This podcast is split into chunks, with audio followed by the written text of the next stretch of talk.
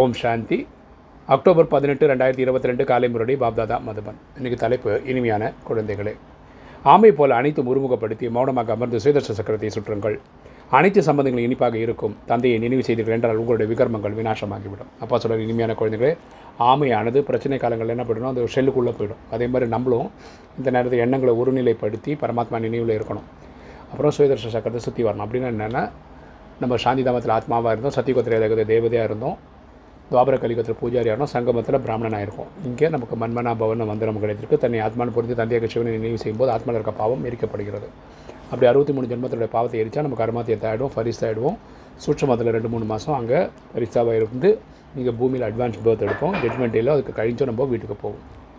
நம்ம தந்தையை வந்து அப்பா டீச்சர் சத்குருவாக கனெக்ட் பண்ணோம்னு வச்சுக்கோங்களேன் நம்மளோட எல்லா விகர்மங்களும் விநாசம் ஆகிவிடும். இன்றைக்கி கேள்வி ஈஸ்வர குலத்தின் குழந்தைகளுக்காக தந்தையின் ஸ்ரீமத் என்ன? ஈஸ்வரிய குலத்தின் குழந்தைகளுக்காக தந்தையின் ஸ்ரீமத் என்ன? பதில் எப்பொழுது நீங்கள் இறைவனின் குழந்தைகளாக ஆகி உள்ளீர்களோ அவர்களுக்கு முன்னால் அமர்ந்திருக்கிறோ பின் அவரை அன்புடன் நினைவு செய்யுங்கள். ஸோ நம்ம இறைவனோட குழந்தைன்னு தெரிஞ்சிருக்கு. பரமாத்மா நினைவும் பண்ணுறோம் ஸோ அன்போடு நினைவு பண்ணோம். அவருடைய ஸ்ரீமத் படி நடந்து கொள்ளுங்கள். அவர் சொல்லக்கூடிய உயர்ந்த வழிபடி நடங்க. எந்த அளவுக்கு அவரை நினைவு செய்கிறீர்களோ அந்த அளவுக்கு போதை இருக்கும். எந்த அளவுக்கு பரமாத்மா நினைவு பண்ணுறீங்களோ அந்த அளவுக்கு உங்களுக்கு ஆன்மீக போதை இருக்கும்.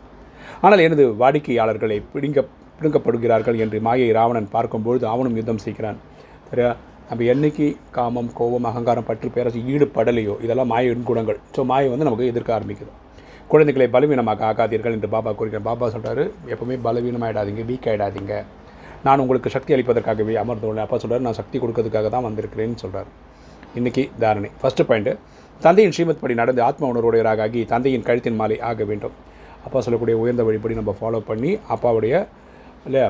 மதிப்புக்குரிய மணிமாலைகளில் நம்ம வரணும். தந்தையின் நினைவில் இருந்து அதீந்திர சுகத்தை அனுபவம் செய்ய வேண்டும். அப்போட நினைவில் இருந்து ஆத்மா அடையக்கூடிய பரவச நிலையை அடையணும். ரெண்டு இந்த உலகத்தின் மீது உள்ள மோகத்தை முழுமையாக நீக்கியவராக ஆக வேண்டும். இந்த நஷ்டமோகம் ஆகணும். உலகத்தின் மேலே பற்றே இருக்கக்கூடாது. எந்த ஒருவருடைய சீச்சி உடலையும் நினைவு செய்யக்கூடாது. நமக்கு வந்து உடல் மேலே பற்று வரவே கூடாது. இன்றைக்கி வரதானம். சேவையின் பந்தனத்தின் மூலமாக கர்ம பந்தனத்தை முடித்துவிடக்கூடிய விஸ்வ சேவதாரி ஆகுக. சேவையின் பந்தனத்தின் மூலமாக கர்ம பந்தனத்தை முடித்துவிடக்கூடிய விஸ்வ சேவதாரி ஆக விளக்கம் பார்க்கலாம். இல்லறத்தில் இருக்கையில் கணக்கு வழக்கு இருக்கிறது. சரி குடும்பத்தில் இருக்கும்போது கணக்கு வழக்கு இருக்குன்னு நம்ம புரிஞ்சுக்கிறோம். கர்மபந்தனம் இருக்குன்னு நினைக்கிறோம். கர்மபந்தனம் இருக்கிறது என்று இப்படி எப்போ ஒருபோதும் நினைக்காதீர்கள். அப்போ சொல்கிறார் அப்படி பார்த்தா என்ன ஆகும்னா அது ஒரு பேர்டனாக தெரியும்.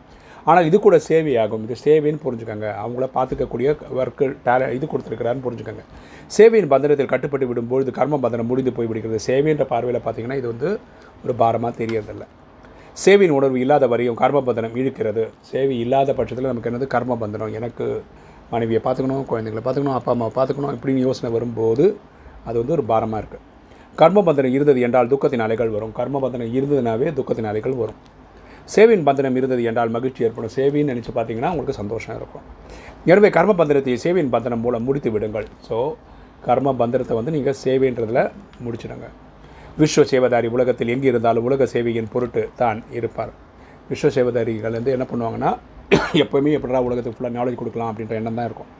ஸ்லோகன் தங்களது தெய்வீக சொரூபத்தின் நினைவில் இருந்தீர்கள் என்றால் உங்கள் மீது யாருடைய வீணான பார்வையும் படாது. தங்களது தெய்வீக சொரூபத்தின் நினைவில் இருந்தீர்கள் என்றால் உங்கள் மீது யாருடைய வீணான பார்வையும் பட முடியாது. எப்போவுமே நம்ம இறைவன் நினைவிலே இருந்தோம்னு வச்சுக்கோங்களேன் லௌகிக மக்களுடைய அட்ராக்ஷன் நம்மளை ஒன்றுமே பண்ணாது. ஓம் சாந்தி.